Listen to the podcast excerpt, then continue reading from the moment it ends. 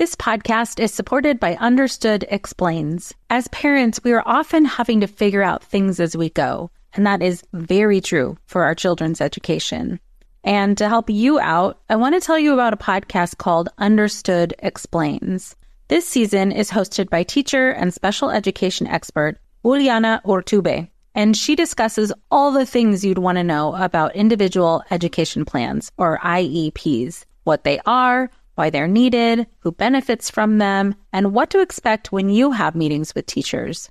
I could have really used this podcast when my son had an IEP for speech when he was six. I was overwhelmed trying to understand the process and what everything meant. The episode on Understood Explains Does My Child Need an IEP? was the kind of info that would have really helped me get the most out of the educational support of the IEP for my son. And if you need that kind of support, I really recommend this podcast. To listen to Understood Explains, search for Understood Explains in your podcast app. That's Understood Explains.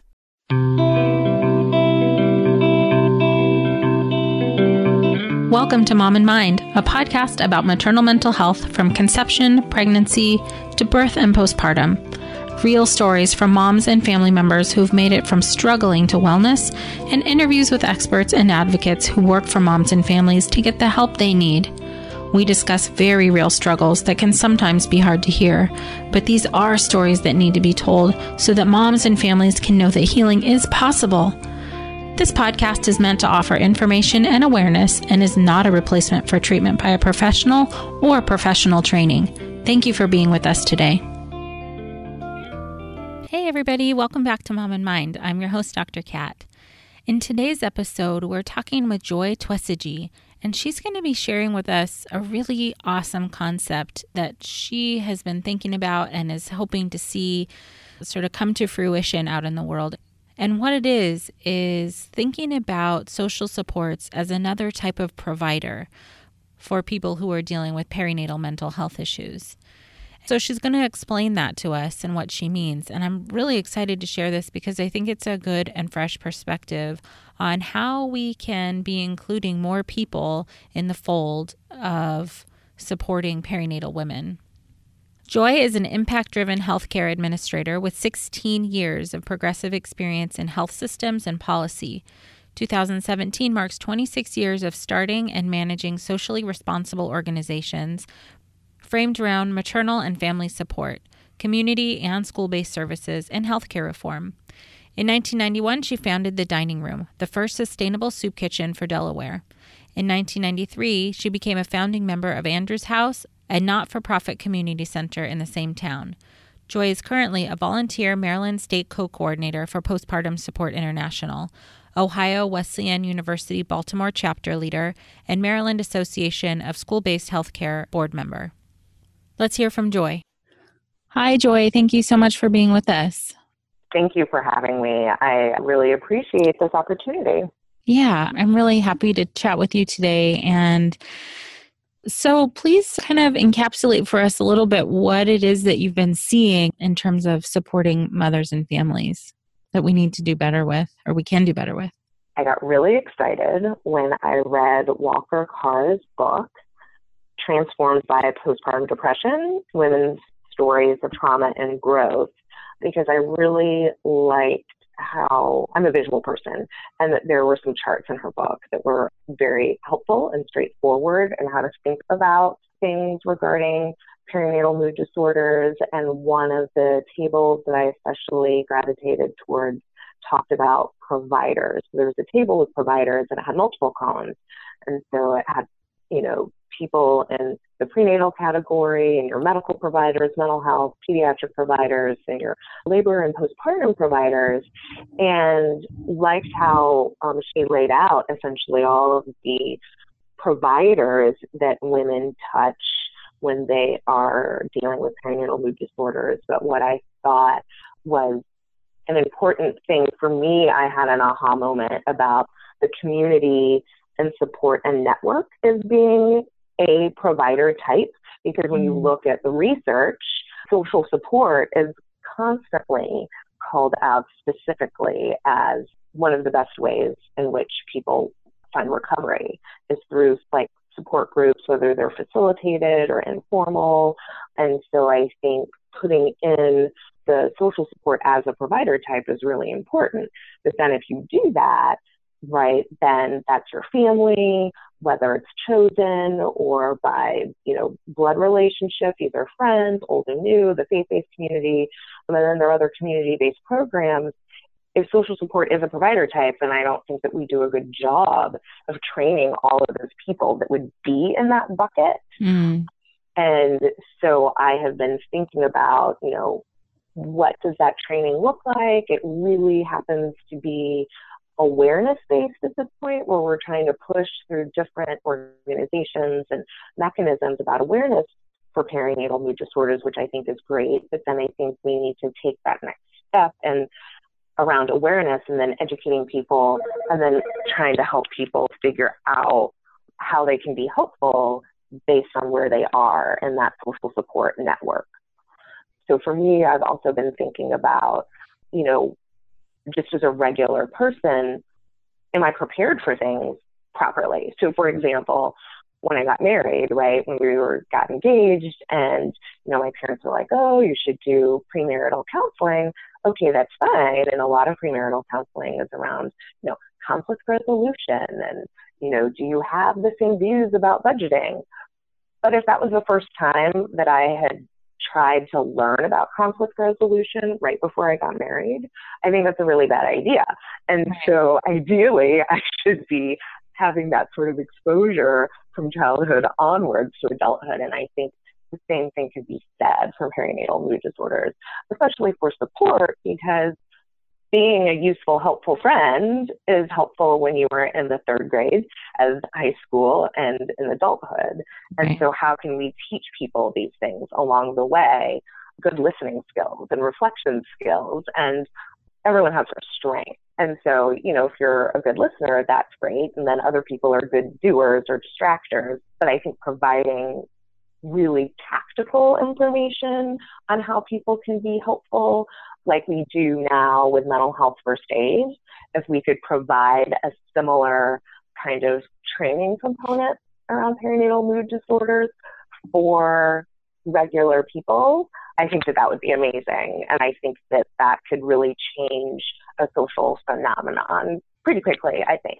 Right. I mean, just as you're talking through this, I'm thinking about what all the multiple iterations and benefits would be of having people sort of trained or in the know that just perinatal mood and anxiety disorders exist. And that's the awareness part, and we're working on that. But as you said, what's the next step? How do you actually help someone?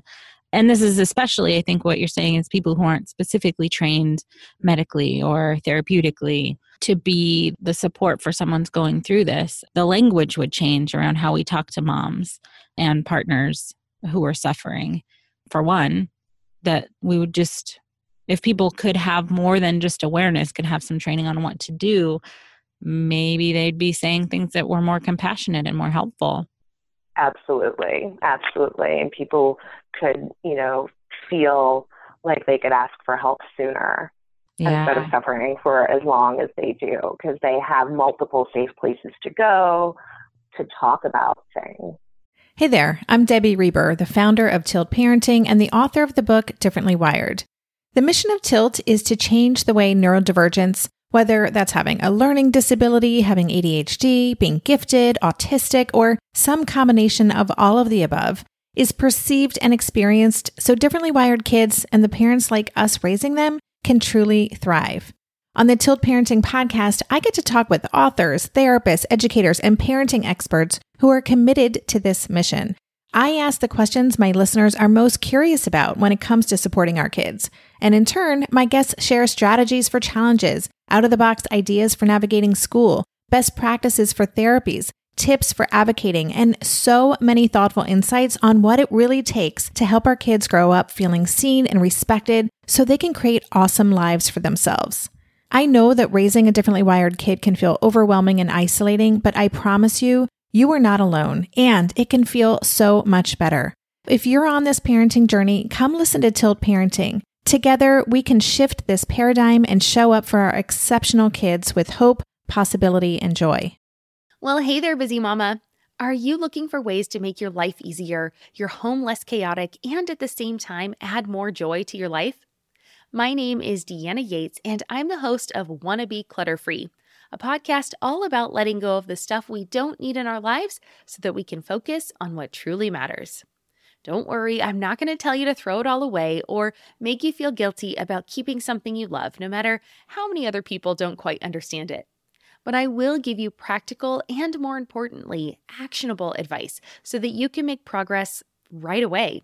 And you won't just hear it from me, there are amazing guests too. It's like having your bestie in your pocket telling you it's okay to let go of the things that are not serving you and your family in a totally non judgmental way. So join me over on the podcast where we can work on progress over perfection for those of us that want to be clutter free. Mm-hmm. Right. So I think a little bit of how you were saying is that maybe before is that this is i mean i've loved this. I love your concept. I love the idea. I think it's absolutely necessary. And then there's the how. So why do you think people are not very equipped to be more supportive and what can we do? I think two things. I think one is around empathy and then the other part i mean the word narcissism is a little harsh but i think there's this sense, at least in the American culture, that if something isn't happening or hasn't happened to me, then it's almost irrelevant, even if you mm. know that it's happening to other people. Right. So I went I went to a conference a few years ago and it was an international conference and there was a foundation that was talking a lot about empathy and really pushing the fact that we really need to train people about empathy in all these different ways. And I thought, this is such a waste of time but as I've gotten older and wiser, I do think that empathy or the by raising people's ability to have empathy, those things are connected, right?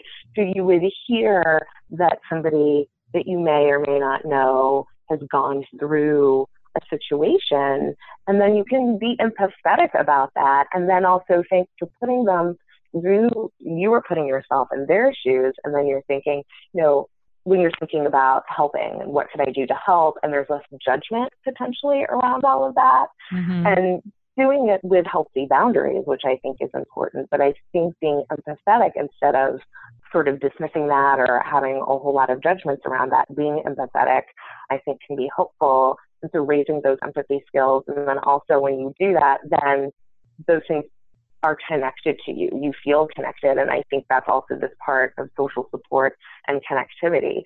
So I think that what I'm saying is not necessarily totally articulate is that there's so many people who have been impacted by you know perinatal mood disorders and i think if you talk to folks they would say oh yes i know somebody or i know that it's very common and i probably know someone mm-hmm. but I don't think that translates into action. So when you think about, let's pretend that it did, right? Let's pretend that it sort of changed with cancer, right? Like cancer changed the way people talked about advocates for cancer. They changed the way you talk about cancer, the systems of self care, social support. I think we're driven a lot about, you know, people being willing to talk about it. A yeah. lot more people were impacted by cancer. So there's a vocabulary around that. And people witnessed how you talk about it with family members, how mm-hmm. you talk about it with one another, how you can support people, whether it's at church or a coworker, and how you can suggest to a coworker, oh, you're going through this hard time.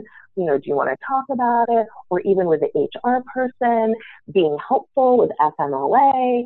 I think that if you think about categories in which the advocates pushed and changed the language and forced everyone to be supportive in a way, mm-hmm. I think that we can mirror that with team advocacy and maybe what it is that they did was that they removed the shame, right? So that you could talk about it. For me, I think role modeling is important behavior to happen because I think that's how it gets embedded into people's lives. So again, sort of another analogy would be around breastfeeding. mm-hmm. and people breastfeeding in public and having language around that or it not being a big deal.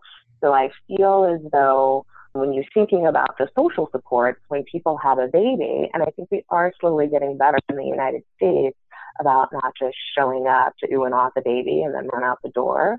people drop off food, people stagger their visits, they're doing different things. But I think being able to role model for family members what mm-hmm. it's like and how that support needs to be long term mm-hmm. so that it then things just happen. So, you know, I've been talking about this kind of stuff for a long time. I will use myself as an example about the lack of social support that mm-hmm. families have and about how postpartum depression is really important. And then when I had my son, my sisters, who are all younger than me, took it upon themselves to schedule themselves to be a support for me and my son and my husband. And it wasn't that I had to ask or do any of those things, mm-hmm. but they knew, right, that it was mm-hmm. important. And so then they filled the need. Right. Because of years of sort of ongoing training by me. And I, I thought, but you know, but I thought, how awesome would that be if other families would do that? You know, so for three months, my sisters were around every weekend. Mm-hmm. And, you know, every time I was like, this is ridiculous. I don't need somebody at my house. And then I was like, But I don't think I'm going to be able to shower. Mm-hmm. And I actually kind of really need that support, right? Mm-hmm. like, right. And, yeah, know, yeah. mm-hmm. and I just think it would be really amazing for families to have to turn down help mm-hmm. than yeah. to have to not even necessarily beg it, but it's something that once it's received, right, it is mm-hmm. so amazing and filling and impacts your whole heart. And so that's what I'm talking about empathy and talking about not being so self centered because yeah. My sisters are, you know, millennials of which people don't have anything nice to say. And yet they know, right, mm-hmm. from modeling that this is an important period mm-hmm. in a family's life and this is how you behave, and these are the questions that you ask. And these are the ways that you can be persistent, or, you know, even when people say things are fine, well, you know, you have an open invitation. Right. You know what I mean? You know, um, I love that you're talking about this, and it just runs through every part of a person who is pregnant or postpartum to have this kind of support. It just runs through every part of their experience from pregnancy, postpartum, all of that, where they might, may need this kind of support. And as you were talking about it, it I guess my association to kind of what you're describing is was that we don't here in the US anyways have any consistent culture around what we do with and for to support pregnant and postpartum women. And on some level like you were describing the there is now a bit of a culture around cancer and supporting cancer. I don't know if culture is the, exactly the right word to use but it's sort of like a mindset that like oh here's a pregnant woman or here's someone who's having a hard time here's someone with a new baby and these are the things that we can do to help where they don't have to think too hard about it it's just what we do and that's mm-hmm. where it mm-hmm. sounds like you're talking about getting to Absolutely, because I've always felt really strongly that it is ridiculous that when you are the person in the middle of the crisis, mm-hmm. that you were the person who is faced to do the heavy lifting, right? Yes. so you are going through something and now you have to solve all of your problems. And mm-hmm. that's not okay. Yeah. And because you are the person in crisis. Mm-hmm. And so I think it's ridiculous that then you have to find the group and the transportation and juggle the infant care and go through when you're dealing with extreme exhaustion, that that's just going to prolong mm-hmm. recovery and even willingness to try to do anything because it feels so insurmountable to even start, right? Yeah. And so I'm all about not making person who's having a crisis do the work and mm-hmm. that that's our job outside of that we should do the work for them and again in a healthy boundary sort of way but to assist them to get above water to a place where they can then take care of themselves mm-hmm. that's I think is the role and why I think community is a provider type because we are closest to those people who are being impacted and can help do that, I think, the best. Oh man, that would be amazing. It does happen in pockets, and there are some, you know, families that do that. And certainly, you know, I've heard of plenty of situations where that doesn't happen, where perinatal mood disorders are totally misunderstood and the burden is put back on the birthing person or the mother to you know the whole what's wrong with you get it together i need you to have dinner on the table even though the baby was just born that kind of stuff and any number of situations like that so some people are doing it and some people aren't i mean do you have any ideas or thoughts on how to get this idea this concept for people to be just stepping in and not putting the burden back on the mothers how do we do it well, I, I think that there are some places where things are already sort of operationalized. And so if you look at some home visiting models, mm-hmm. like Nurse Family Partnership, Healthy Families America, Healthy Start, and HIPPY, mm-hmm. I mean, those programs are already creating this like wraparound room support for families that for, you know, that meet the criteria of these programs are at risk for a whole host of things. Mm-hmm. And one of those host of things are going to be, you know, perinatal mood disorders. And so there are people who already are functioning there and are with people building that um, support while they're pregnant and postpartum. And for some of these programs, it's up to, you know, two and three years. Mm-hmm. So I think it could be also going to these organizations, these groups that already exist and help to hone their skill set. And then I think there's also opportunities for, you know, using like MOPS groups and things like that, where we are almost, we're going to groups that exist and providing training. You know, I mean, MotherWoman has in Massachusetts, they have a couple of different kinds of trainings that they do, but it really is really allowing a regular person, not necessarily to become like a community health worker, but they are trained to provide that postpartum support and that postpartum care. Mm-hmm. And so I think it would be faster to use networks that already exist. Sure. And I think it might even be interesting. I haven't really thought through this, but I'm belong to a whole host of Facebook groups. And I've thought occasionally off and on, depending on the kind of group, if even in the Facebook group, there was some sort of quickie training because a lot of them have you know sort of rules or ways of conduct and you know some are just science based or some are you know mental health provider based or whatever but the ones that are very peer based and people are trying to figure it out and they're using each other i think it might even be helpful to do something there. And I have no idea what it would look like, mm-hmm. whether it would be maybe something that you could do in terms of a podcast that could be like a permanent link on some of these groups. Mm-hmm. But how to help people figure out how to help a postpartum woman type of a thing? Well, I think even more granular, like how to be a good listener. Mm-hmm. Oh, hey, everybody. It's us, Blair and Molly, your old pals from Toddler Purgatory. Two moms who are also actors, who are also creative beings, who sometimes feel stuck. And now we're back with a whole new podcast about unsticking it, launching in January. What happens when life gets in the way of our creativity instead of nourishing it? We talk to all sorts of guests about how to break through the mucky, gluey, sticky, wall that can get between you and your creativity. We hear about their journeys, their successes, their challenges, and even their bougie coffee shop orders. Mm. So, join us, won't you, as we deep dive into how to unstick ourselves from the life gunk that can get in the way of our creative freedom. Get out of there, life gunk. Let us help you get back to your best creative self. Look for Unsticking It with Blair and Molly. Wherever you listen to podcasts, starting in January. Unsticking It with Blair and Molly. Because sometimes life sucks.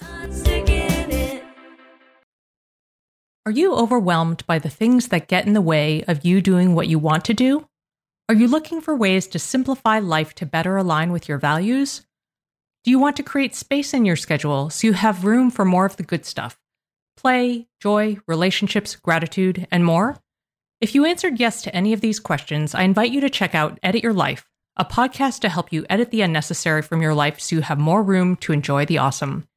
Through episodes with me, Christine Koh, and a range of super smart, compassionate, and thoughtful guests, you'll come away with big picture insights and practical ways to declutter your home, schedule, and mental space without getting bogged down by perfection. I have always believed that small moments and actions matter tremendously. My goal is to help you find agency and space in your life through doable baby steps that will leave you feeling accomplished instead of overwhelmed. Check out Edit Your Life wherever you enjoy your podcasts so I'm thinking like really like granular stuff. How hmm. to be a good listener. And there are people who are like, I, there's probably something for me there. You know, something super granular. How to help, you know, with boundary setting, because this is a huge mess of mm-hmm. boundary setting. Because within this crisis that you're having, right, all the mm-hmm. other stuff is like, that wasn't going great is now like really not going great. So mm-hmm. if you didn't have great boundaries with your parents or you didn't have a great relationship with your husband before all this stuff was going on, I think mm-hmm. like, you know, really specific pieces because maybe, you know, me being the oldest and having a certain role in the family, maybe I could be like, oh, here's some like common family conflict resolution issues.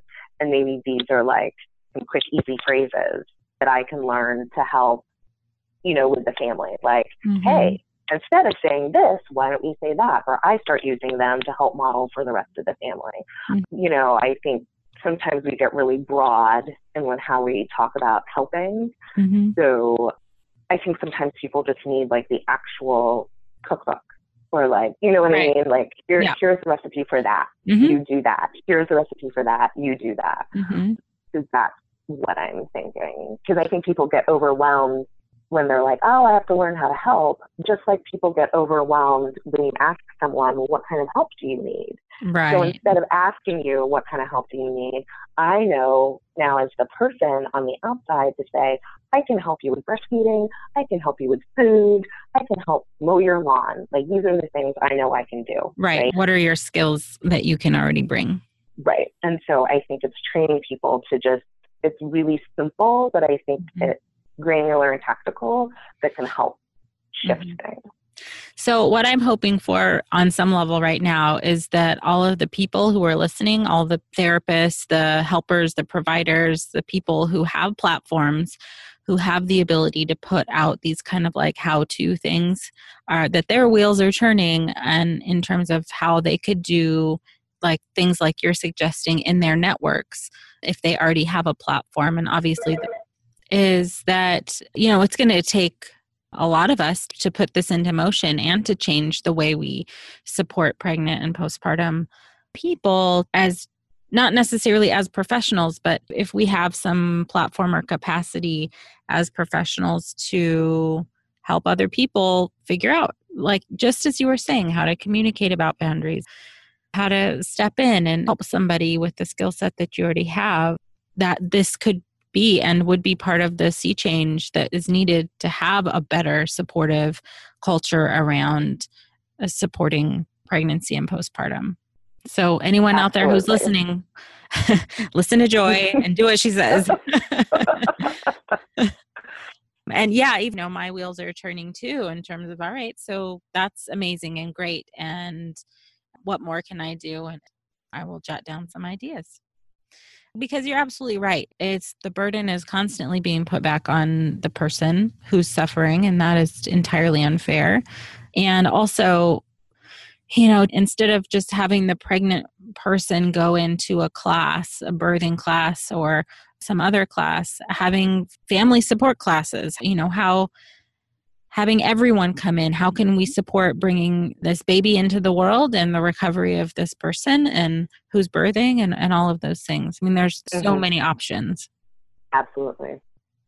Yeah joy i think this is such a useful conversation and i'm so glad this is what you are passionate about and want to talk about. I'm really really hopeful that the people who are listening can hear this and be a part of this change to improve the social supports for pregnancy and postpartum thank you for giving me this opportunity to, to talk about it and have a great conversation with you. Okay, Joy, thank you so much for being with us. All right. Thank you. Thanks again. We'll talk soon. All right. So, who's pumped up? Who's ready to be putting messaging out there and supporting people to be able to get information and education out to support people so that perinatal folks can have the support that they need and that they're looking for? I really hope that this has been an enlightening and eye opening discussion and gives you guys some ideas on what you can do if you are inclined and if you're interested to be able to support perinatal women in this way as well. So, thank you so much, Joy, for bringing us that perspective. I'm really excited about that. And for listeners, as usual, if you know of somebody who could benefit from this conversation, please do pass it along. I'd love to have you join us at the Mom and Mind Facebook page or at the Mom and Mind Connection Facebook group, where we have more in depth discussions about the topics that we cover on this podcast, share information and resources, and provide support where needed. If you're an organization or have a service or product that is supportive of perinatal folks in this period of time and you'd like to join up and share your message, please consider a podcast sponsorship.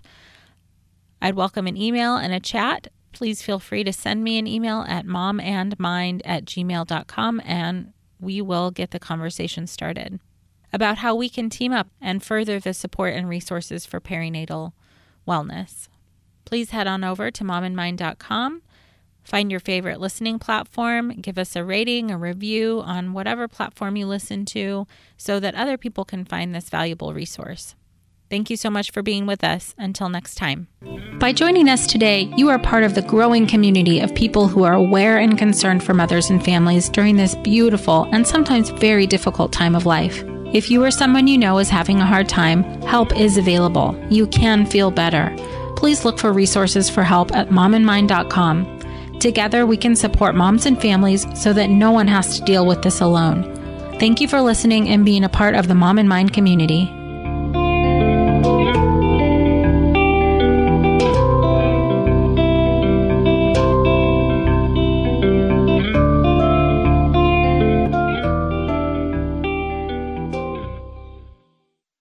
You're a parent, I invite you to join us at the Mindful Mama podcast, where it's all about becoming a less irritable, more joyful parent.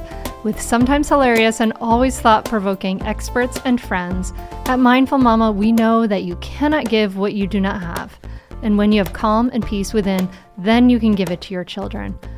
I'm Hunter Clark Fields, and I can't wait to see you there. Listen in to the Mindful Mama podcast.